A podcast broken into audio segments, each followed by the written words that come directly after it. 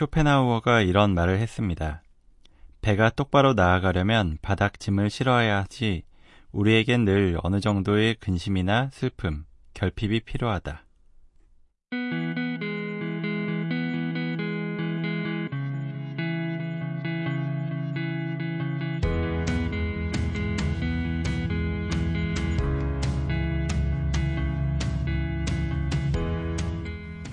그런데 만약 바닥짐이 어느 정도를 넘어 배를 가득 채우고 있다면 배는 결국 침몰하고 말겠죠. 혹시 지금 감당하기 힘들 만큼 무거운 근심과 슬픔을 안고 계신가요? 그런 분들과 함께 합니다. 오직 우울증만을 다루는 최초의 팟캐스트. 여기는 우울증도 괜찮아입니다.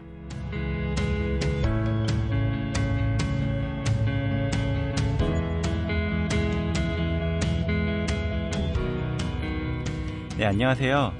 우울증에 관해 나누는 팟캐스트 우울증도 괜찮아. 저는 정신건강의학과 전문의 윤희우입니다. 네, 안녕하세요. 저도 정신건강의학과 전문의 허규형입니다. 네, 반갑습니다. 네. 네. 되게 어색한데요. 네. 일단 저희 소개를 간단하게 드리자면은 네. 저희는 인기 팟캐스트의 내부자들의 멤버 두 명입니다. 네, 인기 팟캐스트죠. 네. 네. 저희 내부자들에 대해서 한번 허경 선생님이 조금 설명해 주시겠어요? 아, 제가요? 네네. 갑자기 저한테 이렇게. 네, 뇌부자들은 이제 젊은 정신과 의사들이 하는 은밀하고 자상하고, 뭐죠? 은밀하고 솔직하고 자상한 정신건강과 마음 네, 이야기. 뇌부자들이고요. 네. 예. 정신과에 대한 이제 오해와 편견이 굉장히 심해서 그걸 음. 좀깨 부수고자 만든 팟캐스트입니다. 네. 그래서 저희는 작년 3월부터 방송을 시작했었는데 이번에 이렇게 MBC와 함께 우울증도 괜찮아라는 이름으로 유닛 활동을 시작하게 된 거죠. 네. 저희 멤버들 사이에서는 저 허 규영의 허와 이제 윤희의 희를 따서 문학평론가 허인님과 똑같죠. 허이의 유닛이라고 하는데요. 네. 네. 이렇게 유닛 활동을 한다 그러니까 막 친구들이 아이돌 그룹 같다고 막 그러면서 너무 들뜨지 말라고 그런 이야기를 해 줬는데 아, 되게 좀 긴장이 되고 아, 벌써 친구들한테 막 자랑했나 봐요? 그렇죠. 몇 명한테 얘기를 아, 했는데 아, 이제 더 공중파로 진출하냐고 아, 이런 얘기도 하고. 네. 근데 방금 되게 그 앞에 읽는데 어 DJ 같았어요. 제 목소리가 역시 저희 팟캐스트에서는 댓글로 이 감성과 이성의 그 사이를 그 어디 어디쯤에 있는 목소리다. 굉장히 정신과 의사에 어울리는 목소리다라는 평을 듣고 있는데 네. 멋있었습니다. 아, 그 댓글은 정말 감사했는데 아 사실 좋은 말씀일 거라고는 생각이 드는데 잘 모르겠더라고요. 무슨 의미인지. 네. 아무튼 네. 저도 그렇고 뭐 허경 선생님도 목소리 엄청 칭찬해 준 분 계셨잖아요. 거기다가 언제 한 번은 제가 봤었던 댓글이 허경 선생님하고 저하고 둘이 진행하는 게 되게 보기 좋았다고 두 분 둘의 실력이 점점 늘어나고 있는 것 같다고 그런 이야기 해주시는 분도 있는데 마침 이렇게 저희가 같이 진행을 하게 됐네요. 네, 너무 약간 고, 고생하는 모습에 안타까워서 그런 격려 댓글을 해주신 게 아닌가 라는 생각이 들지만 음. 예, 어쨌든 감사합니다. 네, 아무튼 저희가 이렇게 팟캐스트를 새로 시작을 하게 된 거는 뭐 내부자 활동을 그만하는 건 아니고요. 네, 절대 계속, 아닙니다. 네, 네, 그거는 계속 할 거고 저희 한테 제안을 주셨어요. 이 MBC 측에서 어, 우울증에 대해서 그동안 전문으로 하는 팟캐스트가 하나도 없다. 음. 그러면서 여기에 대해서 새로 기획을 하고 있는데 어떻게 같이 할 수 있겠냐고 물어봐 주셔서 저희는 되게 감사한 마음으로 같이 해보고 싶다라고 이야기를 했는데요.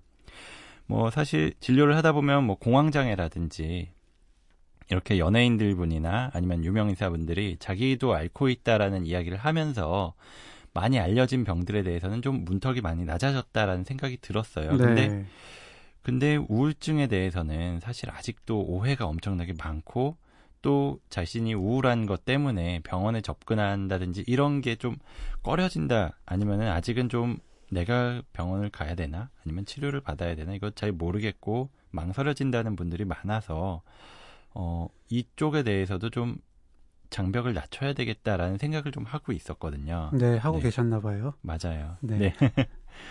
네, 어쨌든 그러다 보니까 뭐 정신과 질환에도 저희가 골든 타임 있다라고 음. 말씀을 드리는데 이제 병을 계속 키우다 보면 초기에 빨리 치료를 하면 더 빨리 좋아질 수 있, 있는데도 불구하고 병을 키우면 더 치료 기간이 오래 걸리고 그것 때문에 생기는 장애들도 더 많잖아요. 음, 음. 그래서 안타까운 뭐 현실이라고 생각이 들고 음, 음, 예 정말 이렇게 기회를 주시고 하게 돼서 정말 기쁜 마음입니다. 그러니까요.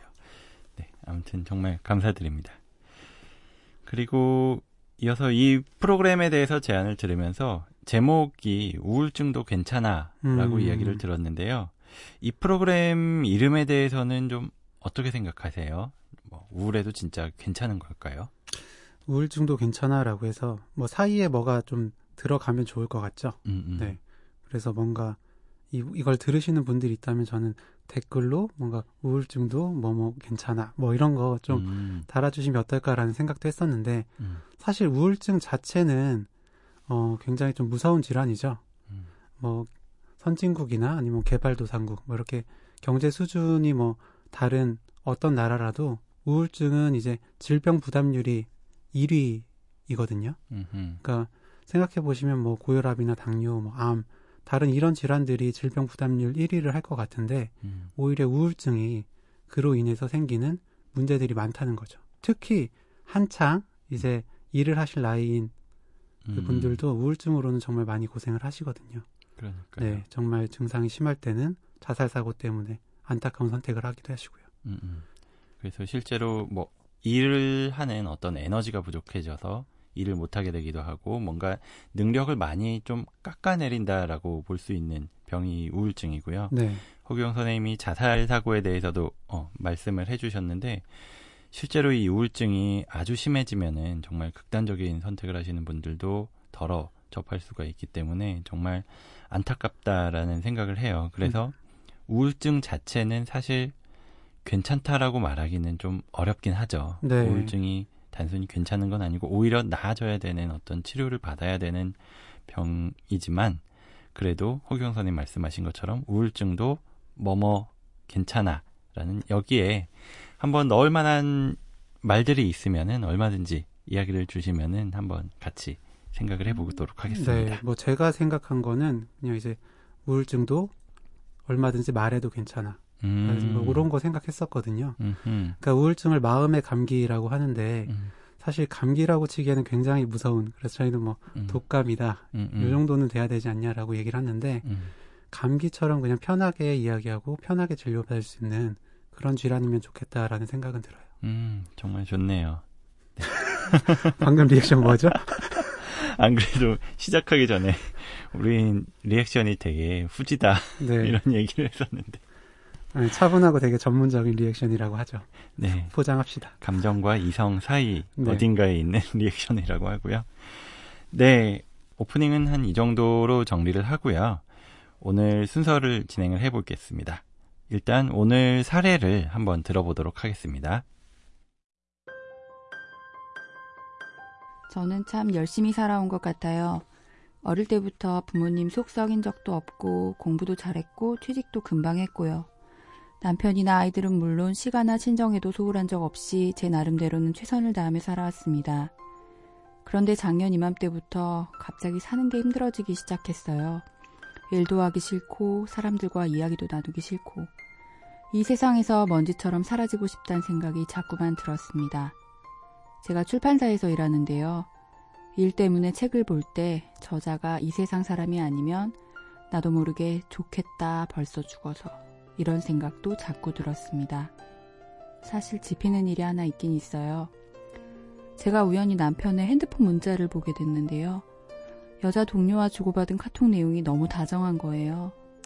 외도를 한다는 느낌은 아닌데 꼭 소울메이트를 대하는 그런 느낌?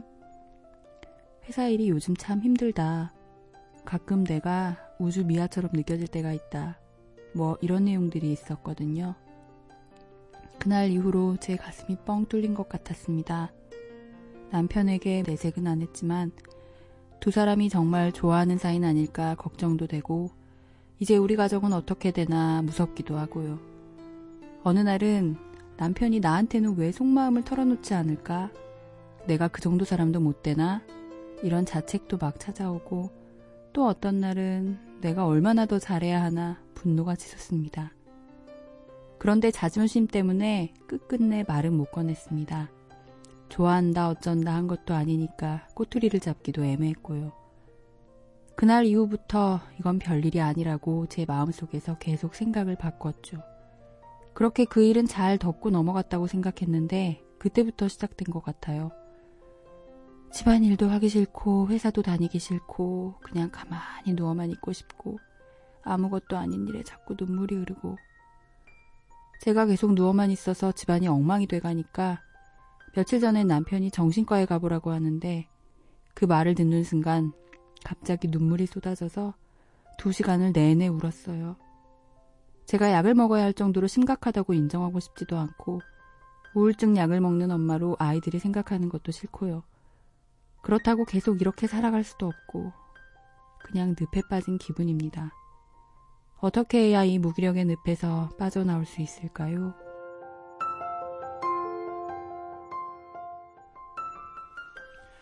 네. 40대 직장인이자 아내, 그리고 엄마의 삶을 살아온 한 여성분의 사연이었는데요.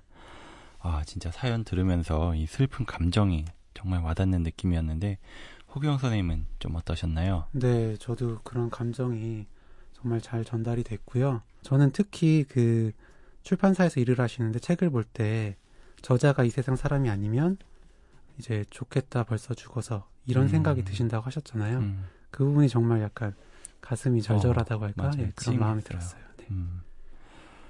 아, 이렇게 정말 정말 열심히 살아오신 분이잖아요. 네. 거의 뭐 완벽하다라고 믿어올 정도로 정말 열심히 살아오신 분인데 이런 삶이 막 흔들리고 그럴 땐 정말 그 타격이 크게 찾아올 것 같아요. 네. 음. 또 어쨌든 이제 어, 연인이나 배우자라는 거는 음, 음. 이제 한 사람 인상에서 굉장히 큰 의미를 가지잖아요. 네.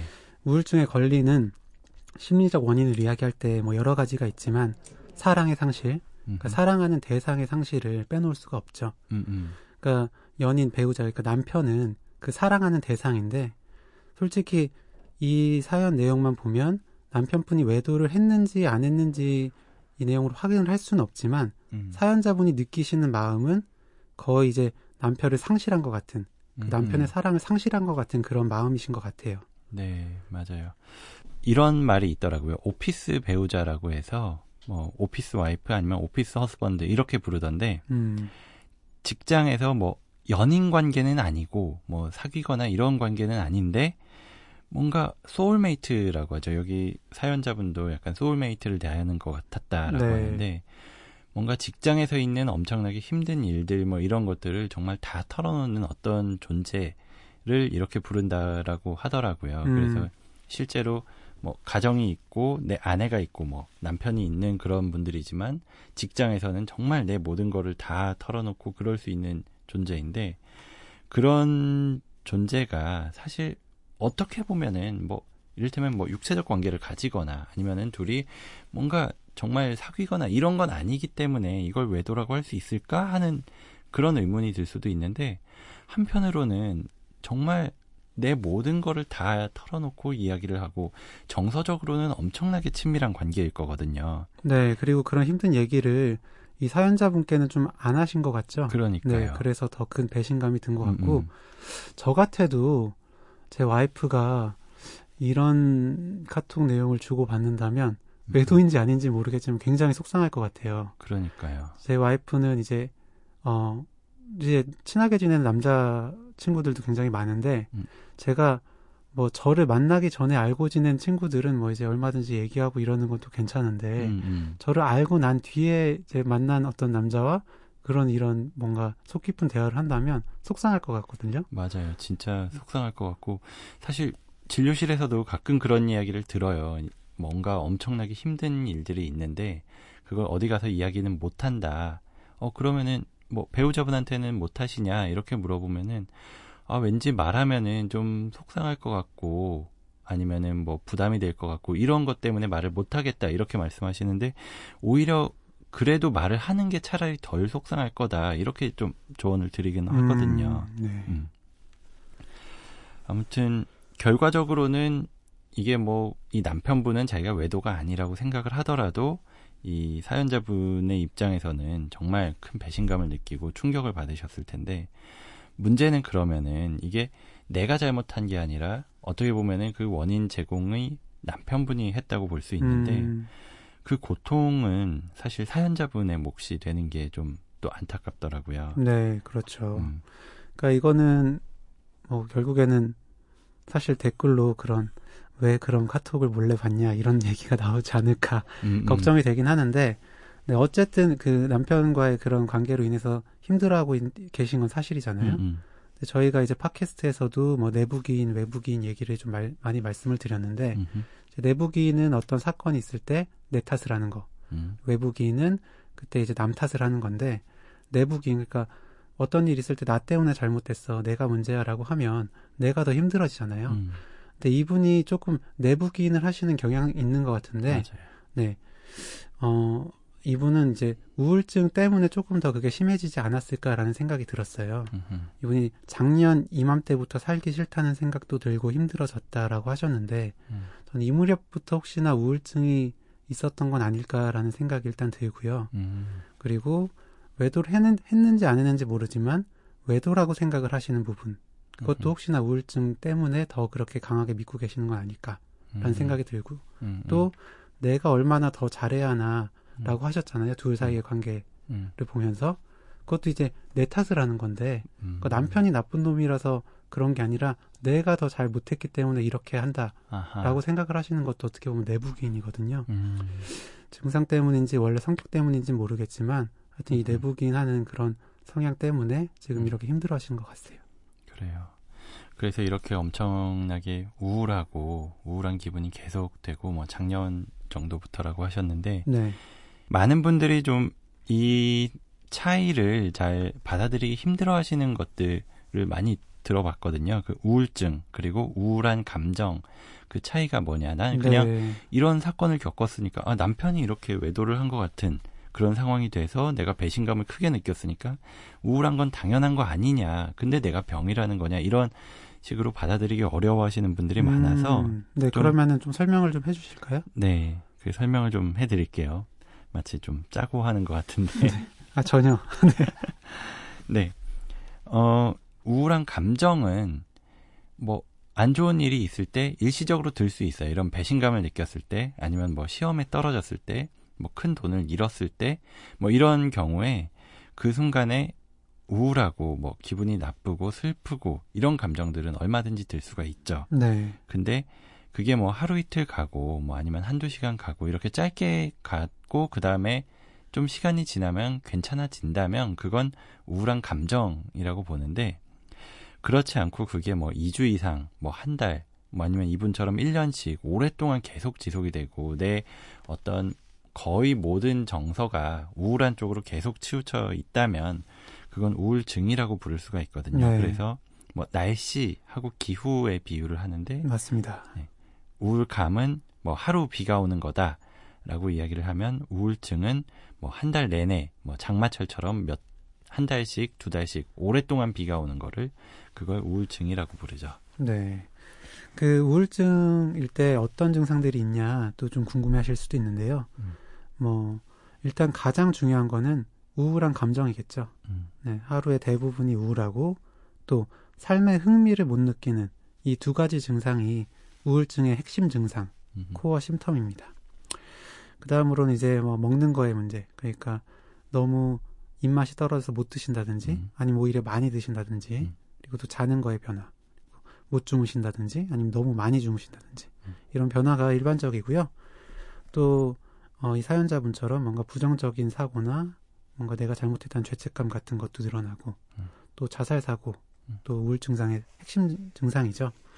근데 이제 제가 주로 보는 거는 아까 흥미를 못 느끼는 게 핵심 음. 증상이다라고 음. 했는데 그래서 저는 주로 이제 취미를 여쭤봐요. 음. 그래서 만약에 뭐 책을 보는 게 취미다라고 하면 음. 요즘 뭐 책을 보시는지 음. 혹시 봤을 때 그게 눈에는 좀 들어오시는지 음. 여쭤보고요. 이제 여성분들 같은 경우에는 드라마 음. 예, 드라마를 보실 수 있는지. 음. 네, 보통은 보긴 한다고 하세요. 음. 근데 보통 틀어놓고 이게 무슨 내용인지 모르고 그냥 멍하니 맞아요. 있다라는 음. 말씀을 많이 하시거든요. 음. 그게 뭐 멍하니 있고 뭔가 웃긴 장면인데 웃음이 안 나오고 네. 내가 웃음을 잃어버렸다. 뭐 이런 이야기도 많이 들어본 것 같아요. 맞습니다. 음. 이렇게 여러 가지 증상들이 있을 수 있다라고 말씀을 드렸고 이 우울증은 또 진단이 정확하게 받으실 필요도 또 있어요. 일단 앞에서 말씀드린 것처럼 그냥 단순한 어떤 우울감과 우울증은 분명히 다른 거고 뭐 하루 이틀만 우울하고 말고 그런 거라면은 상관이 없겠지만 네. 우울증이라면은 제대로 치료를 하지 않으면은 정말 안 좋은 방향으로 점점 더 갈 수가 있거든요. 그래서 뭐 증상 중에 자살에 대한 생각 이런 것도 든다고 했는데 실제로 그것 때문에 자살 시도를 해서 정말 안타까운 결과를 맞이하시는 분들도 있고 아니면 자살까지는 이르지 못했지만 어쨌든 많이 충격을 받고 본인뿐만 아니라 주변 사람들도 많이 충격을 받는 일들도 있으니까요.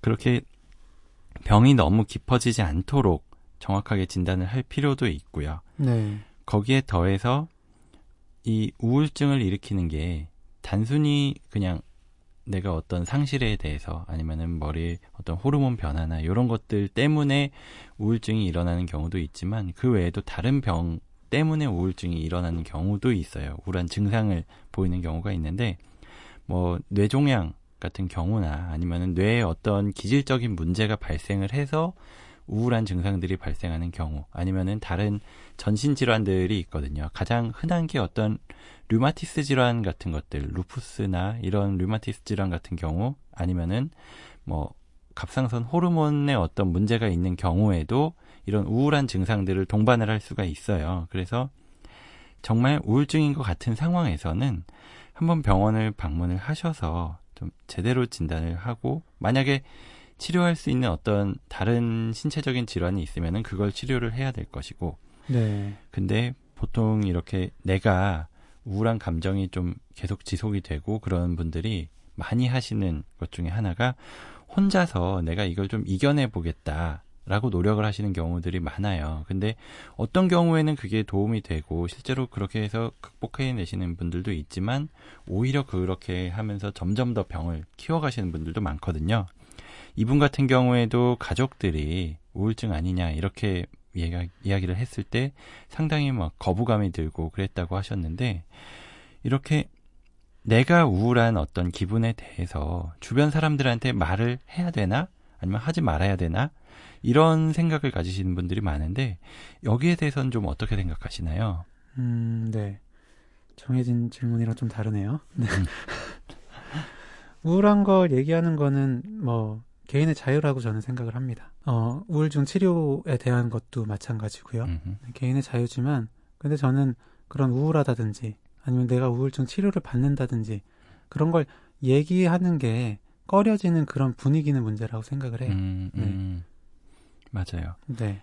예를 들어서 제가 얼마 전에 들은 이야기인데, 자기가 회사에 이제 면접을 봐야 되는데, 구직 활동을 하고 있기 때문에, 그런데, 어, 혹시 앓고 있는 질병이 있느냐 뭐 이런 질문이 들었을 때 뭐라고 해야 될지 너무 고민이 된다 이런 이야기를 하시는 분도 네. 있었어요. 실제로 뭐 어떤 병들 같은 경우에는 오랫동안 치료를 받아야 되고 아니면은 한 달에 뭐 며칠씩은 꼭 병원에 입원을 해야 된다든지 이런 병들 같은 경우에는 뭐 직장 생활에 있어서 아무래도 뭐 면접관이나 이런 사람들이 안 좋아할 것 같다라는 생각을 하기 때문에 뭐 우울증도 마찬가지로 혹시나 뭐 일하다가 우울증이 좀 심해지면 일 제대로 못하는 거 아니냐 이런 생각 때문에 좀 꺼려하는 기업들도 있다라고 이야기를 하던데 그분이 실제로 그러면 뭐라고 하세요?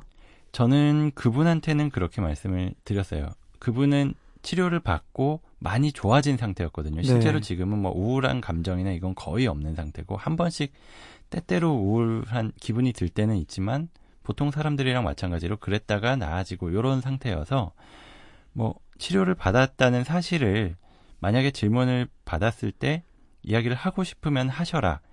다만 나는 이러이러한 과정을 통해서 치료를 받았고 많이 극복을 했다라고 해서 그걸 어필을 하면 그걸 잘 받아들이고 그렇게 되는 회사라면 정말 좋은 회사인 거고 만약에 내가 이런 과정을 통해서 극복해냈다라는 걸 받아들이지 못하는 회사라면 사실 그 회사는 나중에 다니면서도 이분한테 그다지 좋을 것 같지 않다라고 일단 음. 말씀을 드리긴 했거든요. 음. 음. 저는 보통 이제 아까도 얘기를 하고 안 하는 건 본인의 자유라고 말씀을 드렸었는데 그런 질문 하시면은 그 본인 원하시는 대로 하시는데 음, 음. 꼭 굳이 말씀 안 하셔도 된다고 사실 하기도 해요. 저 저도 음. 이제 정신건강의학과 전문이지만 음. 그게 좀 저도 안타깝네요. 네. 그렇죠. 아무튼 실제로 단지 정신과 진료를 받았다는 이유만으로 어떤 취직이나 이런 데서 차별을 하는 거는 뭐 명백히 잘못된 거죠. 네, 위법이죠. 음, 네. 뭐 몇몇 정말 특수한 몇 가지 직업 같은 경우엔 제한을 하는 경우도 있지만 나머지 일반적인 경우에서는 이렇게 해서는 안 되고요. 또 네. 치료를 받고 완치가 됐다면 그런 아까 좀 전에 말씀드린 몇몇 직업 역시나 완치가 됐다면은 거기서는 더 이상 차별을 하는 거는 불법이고요. 네. 음. 어쨌든 이런 식으로 여러 가지 걱정이 들기도 하고 그런 걱정 외에도 사실 거부감이 드는 경우도 많잖아요. 치료에 대해서 어떤 저항이 생기기도 하고 그런 저항들에 대해서는 어떻게 다루는 게 좋을까요? 네. 치료 초기에 저항감이 정말 심하죠. 그러니까 음. 내 힘든 얘기를 남한테 꺼내는 그런 어려움. 음. 그리고 이 사람이 진짜 내 어려움을 이해할 수 있을까라는 뭐 그런 걱정이나 불신. 음. 그리고 또 이분처럼 이제 약 정신과 약 자체에 대한 그런 음. 거부감도 있고요. 음. 여러 가지 저항감들이 있는데요. 결국에 이제 그런 저항이 있다라는 걸 저부터 좀 인정을 하고, 음. 네. 그리고 그런 것들을 이제 저도 먼저 이제 혹시나 그런 것들이 없는지 음. 물어본 거나 음. 얘기했을 때 잘 들어드리는 거 그런 것밖엔 사실 답이 없지 않나 싶습니다. 음, 맞아요. 윤희 선생님 어떠세요? 저도 비슷한 생각을 했었던 것 같아요. 어떤 제가 우울증이 맞습니다 라고 이야기를 드렸을 때 어, 되게 당황하시는 그런 표정을 지으시는 분들도 많거든요. 음, 네. 아니면 내가 정말 치료를 받아야 되는 건가요? 뭐 이렇게 물어보시는 분들도 많은데 그때 느낌을 저는 또 여쭤봤던 것 같아요. 아, 제가 이렇게 말씀드렸는데 어, 지금 어떤 생각 드시는지를 음, 여쭤보고 네. 그래서 어떤 어떤 이유 때문에 자기는 어, 이걸 받아들이기 힘들다라고 말씀을 하시면 뭐 거기에 대해서 좀 더 잘 풀어서 설명을 한다든지 아니면 뭐 치료에 대한 저항감 같은 경우에도 치료를 받았을 때 얻을 수 있는 어떤 이득들에 대해서도 충분히 말씀을 드리면은 나중에는 받아들이시는 경우도 많이 있었던 것 같고요. 네. 그럼 이제 만약에 어떤 분이 음. 내가 좀 우울한 것 같아요. 음흠. 그래서 뭐 친구나 가족들한테 얘기를 할 수가 있는데 음. 혹시 그분들한테는 좀 어떻게 말 얘기하는 게 좋겠다. 어떤 건 좀 독이 되고 어떤 얘기는 뭐 약이 될 수 있다. 이런 걸 좀뭐 음. 말씀해 주실 수가 있나요? 음. 사실 이거 역시나 사람에 따라 좀 다르기는 한데 가장 많이 들었던 어떤 아 이런 말 하는 게 되게 상처를 많이 받았다라는 말이 있거든요. 저희 네. 내부자들 팟캐스트 intro에도 들어가 있는 말인데 네. 어, 허규영 선생님이 주로 맡아서 하시는 멘트였거든요. 네, 제 파트요. 네, 한번 기억나시면 해주실 수 있어요? 네. 정신과 마음만 굳게 먹으면 되는 걸 무슨 치료를 받는다고. 네가 의지가 약해서 그래. 네. 괜찮았나요? 괜찮았어요. 아, 기억이 잘 안 나네요. 네. 이 말이 진짜 상처가 된다고 그러시더라고요. 네, 그럼요. 병이라고 말씀을 드렸잖아요. 아까 우울증이라는 건 이거는 내가 어떻게 노력을 한다고 나아질 수 있는 게 아니에요, 사실은. 음. 물론 치료를 받고 아니면은 여러 가지 방법으로 극복을 하는 경우도 있지만 단순히 내가 노력한다고 해서 기분이 좋아지는 건 아니거든요. 음. 우울한 기분이 사라지는 건 아니고 내 부정적인 생각들이 없어지는 것도 아니고 뭐 잠을 잘 잘 수 있는 것도 아니고 근데 이렇게 의지가 약하니까 네가 잘못했다라고 하는 게 정말 큰 상처가 된다라고 음. 하시더라고요. 네. 그리고 또 어떤 위로하는 말들도 도움이 되기는 돼요. 분명히 옆에서 어, 괜찮아질 거야 뭐 이런 아니면은 네가 정말 힘들겠구나 이렇게 공감과 위로를 해주는 말들이 정말 도움이 되기는 하는데 이게 진심이 담기지 않고 그냥 영혼 없이 그냥 아 괜찮아질 거야. 음. 아, 뭐, 좀 며칠만 지나면 나아지겠지. 아, 잘하시네요. 음. 음. 그런 것들 진짜 많이 상처가 될 수 있다라고 하더라고요. 네, 공허한 위로. 음, 네. 음. 그래서 정말로 정말 그 우울한 감정이 와닿는다면 그거를 정말 내 있는 마음을 그대로 표현하는 것 그 자체가 도움이 된다고 하고요. 그래서 옆에 있어주는 것만으로 옆에서 의지가 될 수 있게 내가 언제든지 기댈 수 있는 사람이다라는 걸 표현해 주는 것만이 그것만으로도 많이 도움이 된다고 하니까요. 그런 것들이 도움이 될 것 같고 또, 네. 또 어떤 것들이 도움이 되는 게 있을까요? 사실 이제 어떻게 해야 될지 모르는 때는 직접 여쭤보시라고 해요. 음. 그러니까 내가 어떻게 하면 너한테 좀 도움이 될까라고 음. 직접적으로 물어보고 뭐 혹시 지금 생각이 나지 않는다면 음. 언제든지 얘기해 줘라. 언제든지 들을 준비가 되어 있다. 라는 식으로 메시지만 전달해 줘도 음. 충분히 도움이 된다. 라는 말씀 드리고 싶습니다. 네. 이번에는 우울한 마음에 작은 환기가 되어 줄 수 있는 영화나 책을 소개해 드리는 시간입니다. 오늘 소개해드릴 작품은 2015년 세상에 나온 미국 영화 케이크라는 작품입니다.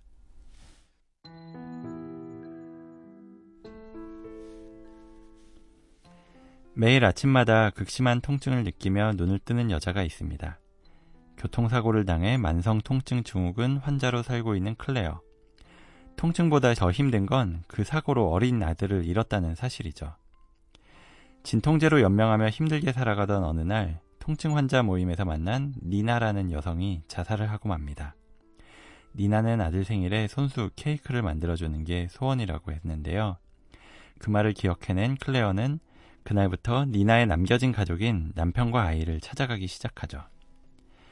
이 영화에서 가장 많은 부분을 차지하는 건 고통 속에 살아가는 주인공인 클레어의 일상입니다.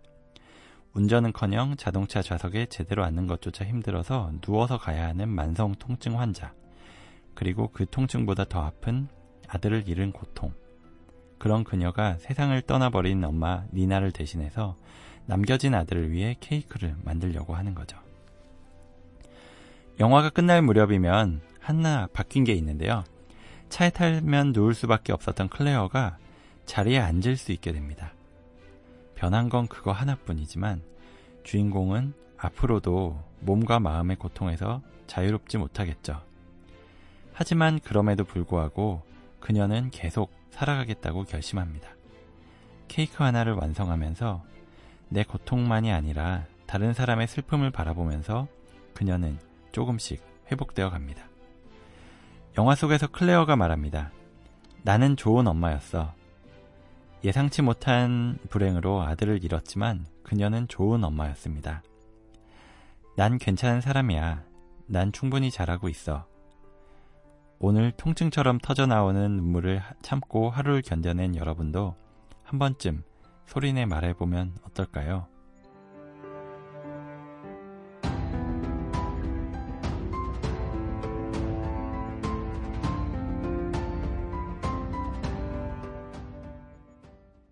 네, 오늘 이렇게 우울증도 괜찮아 팟캐스트 녹음 첫 화 같이 해봤는데요. 오늘 함께 하면서 허경 선생님 좀 어떠셨나요? 아, 네. 그, 제 오늘 소감 말씀드리기 앞서서, 음. 네. 사례, 사연 보내주신 분한테 일단 감사하다는 말씀 드리고 싶고, 음. 사연자분께 좀 너무 어떤 조언을 좀 덜 드린 것 같아서 한마디만 드리자면은, 음. 어, 일단은 남편 말씀하신 대로 좀 치료를 받아보셨으면 좋겠고요. 왜냐면 이제 어 이게 남편분 좀 편이 편을 드는 걸 수도 있는데 1년 전부터 힘드셨다고 하셨잖아요. 그렇게 힘들어 하시는 모습에 남편분도 자기 힘든 거를 얘기 못 하고 좀 있으셨을 수도 있겠다라는 생각이 들어요. 음. 그렇게 보고 계시다가 지금 더 힘들어지시니까 치료를 받아 봐라 라고 음. 하신 건 아닐까라는 생각이 들고요. 음. 네.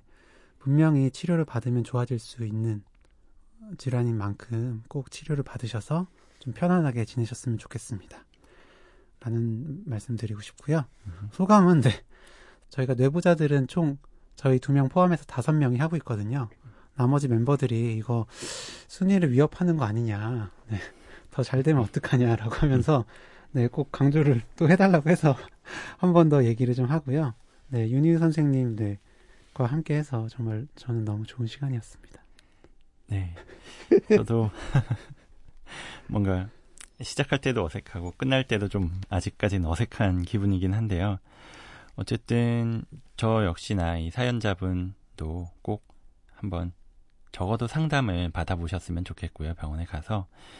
그래서 좀 달라질 수 있다면, 내 마음의 짐이 좀 줄어들 수 있다면, 정말 그것만으로도 큰 도움을 얻으실 수 있을 거라고 생각을 합니다. 그리고 저희가 이번에 하는 이 우울증도 괜찮아가 내부자들을 위협하면 어떡하나, 뭐 이렇긴 했는데, 사실 위협할 수 있으면 좋겠어요. 위협할 수 있으면 좋겠고, 네. 그만큼 순위가 많이 올라가면 이것도 좋고, 그리고 여기에 덩달아서 저희 내부자들도 좀 더 올라갈 수 있을 테니까 어쨌든 그 순위를 위협한다는 것 자체보다도 많은 분들이 이 저희 방송을 듣고 특히나 좀 우울증을 앓고 계신 분들 아니면 내가 우울증인지 아닌지 잘 모르겠는데 어떻게 해야 될지 망설여지는 음. 분들이 이걸 듣고 아 좀 한 번쯤 상담을 받아볼까 이런 생각이 드신다면 정말 그것만으로도 뿌듯하지 않을까 싶네요. 네.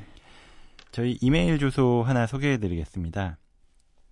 talk to depression t a l k 숫자 2 d e p r e 아 다시 할게요. 아 이거 그대로 내보내 주시면 안 돼요. 네. 이메일 주소 talk to depression t a l k 숫자 2 d e p r e s s i o n at gmail.com입니다. 이 메일 주소로 여러분의 고민을 함께 나눠주셔도 좋고요. 아니면 게시판에 댓글로 청취 소감 올려주시면 많은 도움이 될 것 같습니다. 네. 저희는 다음 시간에 또 다른 우울증 이야기로 찾아뵙겠습니다 감사합니다. 감사합니다.